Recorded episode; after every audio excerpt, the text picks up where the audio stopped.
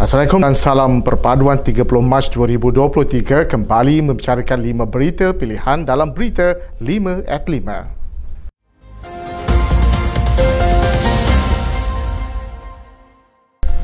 Presiden UMNO Datuk Seri Dr. Ahmad Zahid Hamidi committed agar dasar tafsir negara 2.0 dapat melahirkan seramai 125,000 ufas profesional pada tahun 2050.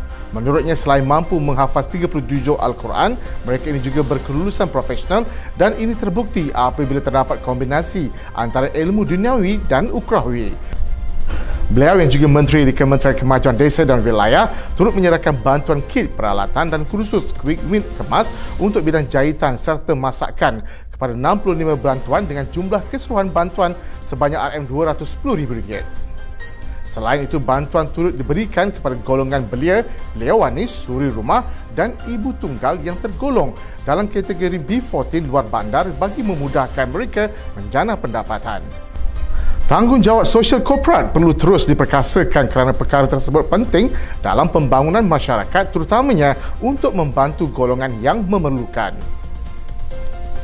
Ketua UMNO bahagian Beaufort Datuk Awang Asli Lakat berkata dalam proses pemerkasaan peranan CSR ini pengupayaan instrumen zakat, wakaf dan sumbangan kepada mereka yang amat memerlukan perlu diberikan keutamaannya. Ujarnya UMNO sebagai sebuah parti terbesar tidak pernah melupakan tanggungjawab sosialnya kepada masyarakat walaupun ia adalah sebuah organisasi politik. Menurut beliau, tanggungjawab UMNO bukan sahaja memperkukuhkan organisasi parti dan kerajaan namun turut memenuhi kehendak dan memberi penambahbaikan nilai kepada masyarakat agar mereka lebih dekat kepada parti dan kerajaan.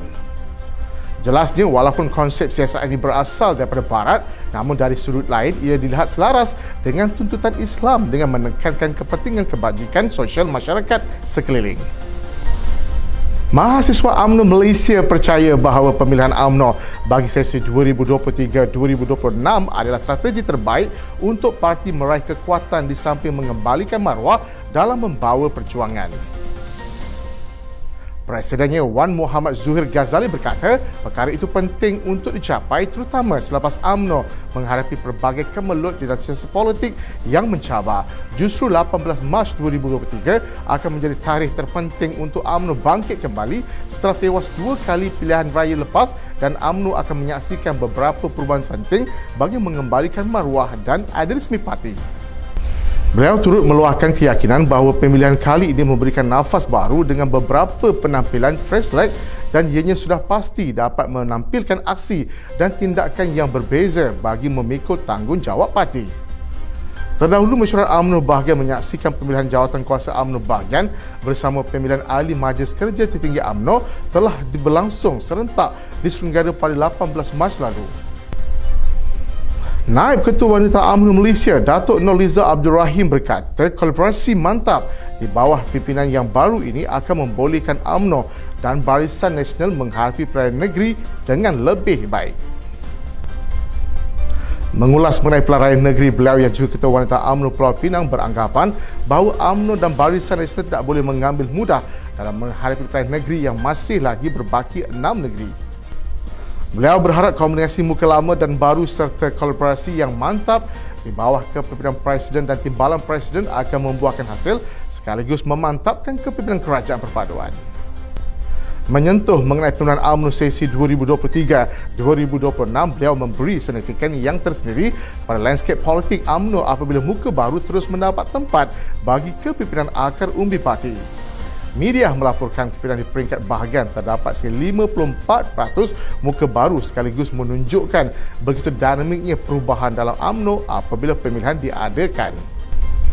Timbalan Perdana Menteri Datuk Seri Dr. Ahmad Zahid Hamidi hari ini mengesahkan Ahli Dewan Undangan Negeri Lendu Datuk Seri Sulaiman Mat Ali telah meletak jawatan sebagai Ketua Menteri Melaka. Beliau yang juga Presiden UMNO berkata Datuk Seri Sulaiman telah menyerahkan surat peletakan jawatan itu pada pertemuan di pejabatnya di Parlimen semalam.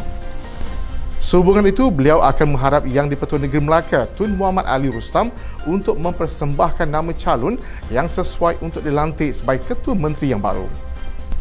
Beliau menjelaskan pertukaran Ketua Menteri itu adalah sebahagian daripada perancangan pembentukan kerajaan perpaduan di Negeri Melaka seperti yang diumumkan beliau di negeri itu baru-baru ini. Terdahulu spekulasi pertukaran Ketua Menteri Melaka mula dilaporkan media susulan tular di aplikasi WhatsApp maklumat mengenai istiadat mengangkat sumpah jawatan Ketua Menteri yang baru bakal berlangsung Jumaat ini. Sekian daripada saya Muhammad Saiful Muhammad Sahak. Jangan lupa temu janji kita Isnin hingga Jumaat jam 5 petang. 5 berita pilihan hanya di Berita 5 at 5. Assalamualaikum dan salam perpaduan.